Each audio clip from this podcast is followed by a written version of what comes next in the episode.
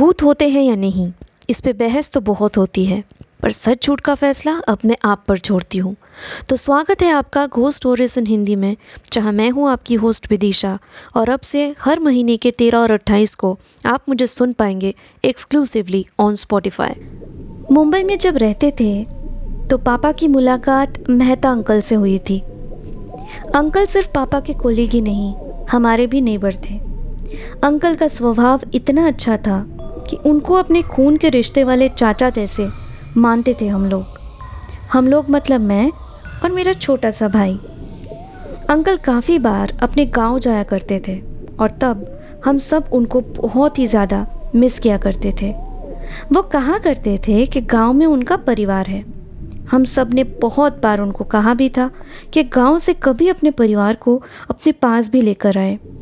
कम से कम आंटी को तो यहाँ अपने पास ले आए। ऐसा भी मेरे पेरेंट्स ने अंकल को बहुत बार कहा था। पर हर बार उनका एक ही जवाब था कि आंटी की तबीयत ठीक नहीं रहती। इसलिए वो उनको गाँव से नहीं लाते। वहाँ अंकल का परिवार ही बस आंटी को संभाल पाते हैं। यहाँ तक भी कहा था अंकल ने कि आंटी घर से बहुत कम ही निकला करती है। डॉक्टर्स का भी यही कहना है कि उनका मानसिक संतुलन सही नहीं है। पर अंकल जब भी गाँव से वापस आते थे, वो हमारे लिए आंटी के भेजे हुए पकवान, मिठाई और ढेर सारा खाना हमें देकर कहते थे। सुषमा ने बार बार मुझसे कहा है कि बच्चों को कैसा लगा सब टेस्ट करके, ये मुझे बाद में कॉल पे ज़रूर बताना। जब जब ये सब सुनते थे, हमारा दिल आंटी को देखने के लिए और उनका साथ पाने के लिए ललचा उठता था। उनको कभी भी ना देखे भी। उनका इतना प्यार दिल को छू जाती थी। इधर दूसरी तरफ़ पापा और अंकल की बहुत गहरी दोस्ती थी। कोलीग तो वो थे ही, और साथ में वो एक दूसरे के साथ अपने सुख दुख की बातें भी शेयर किया करते थे। ऑफ़िस के प्रॉब्लम भी कई सारे होते हैं तो एक दूसरे से वो बातें भी कर लिया करते थे। अच्छा लगता था ये देखकर कि पापा उस अनजान शहर में भी अकेला नहीं महसूस करते थे। वैसे तो मेरे पापा किसी से ज़्यादा बात नहीं करते थे तो दोस्त बनाना उनके बस की नहीं थी। पर मेहता अंकल जैसा दोस्त हो तो अकेले रहने का कोई सवाल ही पैदा नहीं होता। अंकल बिल्कुल अलग थे, हसमुख और हर किसी के साथ घुल मिलने वाले। एक बार की ही बात है, जब मैंने उनसे आखिर बोल ही दिया, अंकल, आप आंटी को ले ही आओ ना, हम सब मिलकर उनका देखभाल भी कर लेंगे। पर ऐसे बस उनके बारे में सुनकर मन नहीं भरता। प्लीज़ अंकल मान जाओ ना। उनको बस लेकर आओ बाकी हम सब संभाल लेंगे। कोई तकलीफ़ नहीं होने देंगे उनको। अंकल इस बात पे ज़ोर ज़ोर से हंसने लगे और बोल पड़े तुम इतनी छोटी हो खुद को संभाल नहीं पाती और आंटी का ख्याल रखने की बात कर रही। क्यों बेटा? मैं अब पसंद नहीं आ रहा क्या तुम दोनों को? जो हर वक्त आंटी आंटी करे जा रही। माँ उनकी बातों को बीच में रोक कर बोली, अरे भाई साहब, बच्ची ठीक ही तो बोल रही है। अब आप भाभी को लेकर ही आइए। इतना मत सोचिए। हो सकता है यहाँ पर आने से उनकी तबीयत में सुधार आ जाए। पापा भी माँ की बातों से सहमत होने पर अंकल थोड़ी सोच में पड़ गए। और एक गहरी सांस लेकर बोले, शायद मुझे आप लोगों को अब सब कुछ बता ही देना चाहिए कि आखिर क्यों मैं सुषमा को यहाँ लाने से कतराता हूँ। दरअसल बात ये है कि सुषमा की दिमागी हालत बहुत ज़्यादा बिगड़ चुकी है। जैसा कि मैंने आप सबको पहले भी बताया था। पर इस बात का कारण जो है वो मैं आज आपको बताऊँगा। कुछ सालों पहले ऐसा बिल्कुल नहीं था। आज से बस तीन साल पहले की ही बात है। जब मैं और सुषमा अपने गाँव में बहुत खुश रहा करते थे, अपने दो बच्चों के साथ, निधि और राजू, हमारे आँखों के तारे थे। दोनों ही बहुत होनहार विद्यार्थी थे और काफ़ी शरारती भी। गाँव में मैं ऑफ़िस भी जाया करता था और अपने परिवार का दुकान भी कभी कभार संभाल लिया करता था। मेरा घर ऑफ़िस के पास ही होने की वजह से बच्चों और परिवार के साथ ढेर सारा वक्त बिताया करता था। वो भी क्या दिन थे। घर वापस आते ही बच्चे आपस में लड़ने लगते थे। मेरे लाए हुए मिठाई और चीज़ों को लेकर। आखिर में डांटने पे ही बात समझा करते थे वो लोग। रात को कहानियाँ सुने बिना तो उनको नींद ही नहीं आती थी। सुषमा के हाथों से बनाया हुआ पकवान अपने दोस्तों के साथ बांटकर खाने में, निधि और राजू को सबसे ज़्यादा खुशी होती थी।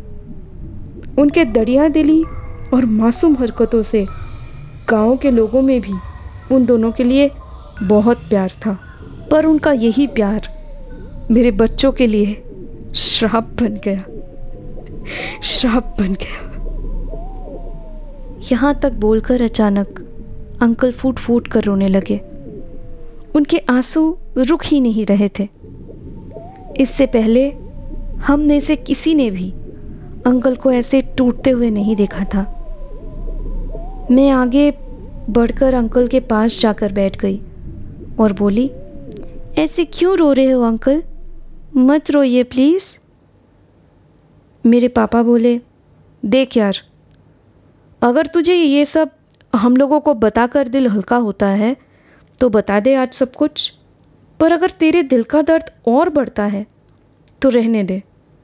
तुझसे आज के बाद कोई भी भाभी के लिए कुछ नहीं बोलेगा। इतना कहकर पापा हम दोनों की ओर मुड़कर बोले, ये आखिरी बार है जब तुमको मैं वार्न कर रहा। अंकल को आज से ये सब के लिए फोर्स मत करना। आंटी को यहाँ लाने की बात भी मत करना गलती से। देखो, अंकल कितना दुखी हो गए हैं। मैं सर झुकाकर अंकल को देख रही थी। कि तभी अंकल हल्की सी आवाज़ में बोले, नहीं नहीं, बच्चे की गलती नहीं। ये बात मैं खुद भी तुम सबसे छुपाना नहीं चाहता था, पर क्या करता? हिम्मत नहीं जुटा पाया कभी। आज बोलना शुरू किया है तो मैं रोकूँगा नहीं खुद को। बात उस मनहूस दिन की है जब सुषमा बाज़ार गई थी सब्ज़ी लाने। मैं ऑफ़िस में था और परिवार के सभी एक दावत में गए हुए थे। राजू और निधि गाँव से बाहर एक मैदान में खेल रहे थे। छुपन छुपाई खेलते खेलते रामू नाम का हमारे पड़ोसी का लड़का, पता नहीं कैसे और कब, मैदान से जुड़ी एक नदी के करीब पहुँच गया। और जब निधि उसको देखकर चिल्लाई पकड़ लिया। तो ऐसा कहते ही रामू भागने के लिए जैसे ही तैयार हुआ वैसे ही उसका पैर फिसल गया और वो नदी में गिर गया। वो पाँच साल का बच्चा दीदी बचाओ। निधि को पुकारने लगा। दीदी मुझे बचाओ। निधि खुद सात साल की थी उसे भी तैरना कहाँ आता था? पर वो कुछ बिना सोचे समझे उस बच्चे को बचाने नदी में कूद पड़ी। पर थोड़ी ही देर में दोनों ही पानी में डूबने लगे। राजू अचानक तभी निधि को ढूंढते हुए वहाँ आ पहुँचा और बिना वक्त गवाए वो पहले रामू को बचाकर नदी किनारे अपने बाकी दोस्तों के पास उसे रखकर वापस निधि को बचाने नदी में कूद पड़ता है। पर नदी के पानी का बहाव बहुत ज़्यादा था। मेरे बच्चे, जैसा कि मैंने कहा था, दूसरों के लिए पहले सोचते थे, बाद में अपने भले के बारे में। उनकी यही अच्छाई उस दिन उनको महँगी पड़ गई। किनारे पे खड़े हुए बाकी बच्चे और रामू मेरे बच्चों को धीरे धीरे डूबते हुए देखकर मदद के लिए चिल्लाते रहे। पर गाँव वहाँ से दूर थी, इसलिए किसी भी गाँव वालों के कानों में उनकी आवाज़ तक नहीं पहुँची। उस दिन राजू और निधि को नदी के पानी ने निगल लिया। इस हादसे के एक हफ़्ते तक तो सुषमा बिल्कुल पत्थर सी ही बन गई थी। ना कुछ बोलती, ना रोती, ना कुछ खाती। डॉक्टर्स ने भी कहा कि उसे सदमा लगा है। पहले हम सब कोशिश करते रहे, पर कोई फ़ायदा नहीं हुआ। फिर एक दिन, जब शाम को मैं घर वापस आया तो सुषमा मेरे पास आकर इतने दिनों बाद अचानक से बोली, अरे, आप आ गए? मैं कब से आपका इंतज़ार कर रही हूँ? आज निधि और राजू गाजर का हलवा खाने के लिए ज़िद करने लगे। तो मैंने भी बना ली। आप अपना मुँह हाथ धोकर कपड़े बदल कर आइए। मैं आपके लिए भी खाना लगाती हूँ। बस, यही से शुरुआत थी सुषमा की। पागलपंती की। उसका वहम और बढ़ता चला गया। इसके बाद से दिन भर वो पता नहीं किसके साथ बात करती थी। मानो कि निधि और राजू अभी भी उसके आसपास हो। कई डॉक्टर्स दिखाए, पर सबका यही कहना था कि अब उसके ठीक होने के चांसेस बहुत कम हैं। आस पड़ोस के लोग उसे पगली बुलाने लगते तो वो और बौखला उठती थी। और उनको निधि और राजू की मौजूदगी महसूस कराने की पूरी कोशिश करती रहती थी। मेंटल हॉस्पिटल के लिए कई लोगों ने भी सुझाव दिया, पर ना मुझसे, ना मेरे परिवार वालों से ये हो पाया। इसलिए घर पे ही उसे कैदी जैसा रखने लगे हम लोग। यहाँ ट्रांसफ़र होने के बाद उसे यहाँ लाने के लिए मन होते हुए भी मैं उसे अपने पास नहीं ला पाया। किस किस को जवाब देता फिरूँगा? मैं खुद भी टूट चुका हूँ। इतना कहकर अंकल चुप हो गए। मेरी माँ थोड़ा तसल्ली देते हुए बोली, देखिए भाई साहब, मैं फिर भी कहूँगी, जो कुछ भी हो गया, उसे बदल तो नहीं सकते, और भाभी का मन भी नहीं बदल सकते। पर आप हालात ज़रूर बदल सकते हैं। शायद माहौल बदलने से उन पे कोई असर दिखे। एक बार कोशिश करके तो देखिए। उनको यहाँ ले आइए। एक महीने के लिए। बच्चों की समर वैकेशन भी है। वो सुषमा भाभी का दिल भी बहलाया करेंगे। उनको भी थोड़ी खुशी मिल जाएगी। माँ की बातों से पापा भी सहमत हुए। अंकल उसके बाद काफ़ी सोचकर फाइनली मान गए। आंटी से जब पहली बार मिली, तभी एक अनजाना सा नाता जुड़ गया। उनकी प्यार भरी बातें, उनका लाड, सबके साथ वो अपनापन। कभी पता ही नहीं चलता था कि वो इतनी बीमार है। पर कुछ चीज़ें बहुत खटकती थी। उनका कभी कभी हवा में हाथ हिलाकर इशारों में किसी से बात करना, हंसना और मुस्कुराना, मानो कि उनके सामने ही कोई खड़ा हो। पर हमें दिखाई नहीं दे रहे। पर मेरे पेरेंट्स ने बार बार हमें वार्न किया था कि चाहे जो भी हो जाए, ये सब उनका वहम है। ये बताने की कोशिश हम गलती से भी ना करें।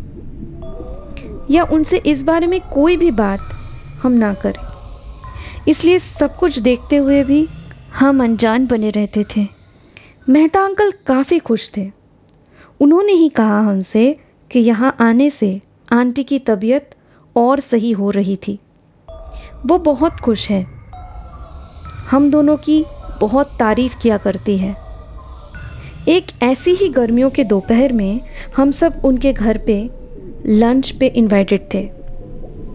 पापा और अंकल ज़ोर ज़ोर से हंस रहे थे किसी बात से। माँ और सुषमा आंटी किचन में लंच की तैयारी कर रहे थे। मैं और भाई एक साथ पहली बार बैल्कनी में खेल रहे थे। अंकल का फ्लैट फोर्थ फ्लोर पे था, जबकि मेरे पापा का फ्लैट ग्राउंड फ्लोर पर। बैठे बैठे भाई और मैं बॉल से खेल रहे थे। भाई मुझसे बहुत छोटा था, बस डेढ़ साल का। तो वो भी खुशी से बीच बीच में तालियाँ बजा रहा था। मुझे माँ ने किचन से कुछ काम के लिए बुलाने पर मैं वहाँ चली गई। पर जब वापस कुछ देर में भाई के पास आई तो उसको देखकर मेरे होश उड़ गए।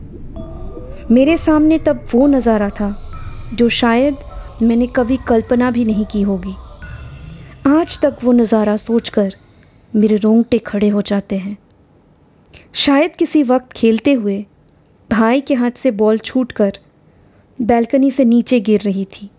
भाई उसको देखने के लिए नीचे झुका होगा और उसका पैर फिसल कर वो बैल्कनी से नीचे गिरने ही वाला था। जब मैं वहाँ पहुँची, मेरे सामने सच में तब ऐसा लग रहा था, जैसे किसी ने मेरे भाई का नन्हा सा हाथ अपने हाथों से जकड़ रखा था। लेकिन कोई दिखाई क्यों नहीं दे रहा था? जबकि भाई बिना कुछ पकड़े भी बैल्कनी से थोड़ा नीचे हवा में झूल रहा था। पता नहीं कब आंटी भी वहाँ आ गई थी। उस सन्नाटे को तोड़ते हुए वो फ़ौरन बोल उठी, राजू बेटा, उसको उठा ला धीरे धीरे आराम से, देखना कहीं चोट ना लगे। धीरे धीरे वो अदृश्य हाथ जैसे मेरे भाई को ऊपर उठाने लगी और जब वो बैल्कनी के किनारे पे पहुँचा, तब आंटी एक बार फिर बोली, निधि बेटा उसको राजू के हाथ से अपनी गोदी में लेकर बैल्कनी में बिठा दे। फिर मैंने देखा, जैसे कि किसी और के अदृश्य हाथों ने भाई को अपने गोद में उठाकर वापस बैल्कनी के ज़मीन पे बड़े प्यार से बिठा दिया। इसके आगे आंटी कुछ तो बोल रही थी, पर क्या बोल रही थी, वो मेरे कानों में उतरी ही नहीं। पर ये मैं ज़रूर समझ गई कि आंटी पागल नहीं है। ना ही निधि और राजू का उनके पास रहना कोई वहम। वो अपने माँ के साथ ही थे, हैं और रहेंगे, शायद हमेशा हमेशा के लिए। लेकिन मम्मी से डांट खाने के डर से मैं अपने घर पे ये किस्सा आज तक कभी बता ही नहीं पाई। ये थी आज की पैरानॉर्मल कहानी। आई होप आपको ये पसंद आई होगी। आज एक घोस्ट स्टोरीज इन हिंदी को स्पॉटिफाई पे फॉलो करें, जहाँ मैं आपके लिए लाऊँगी ऐसी कहानियाँ जो आपके डर के परिभाषा को बदल के रख देगी।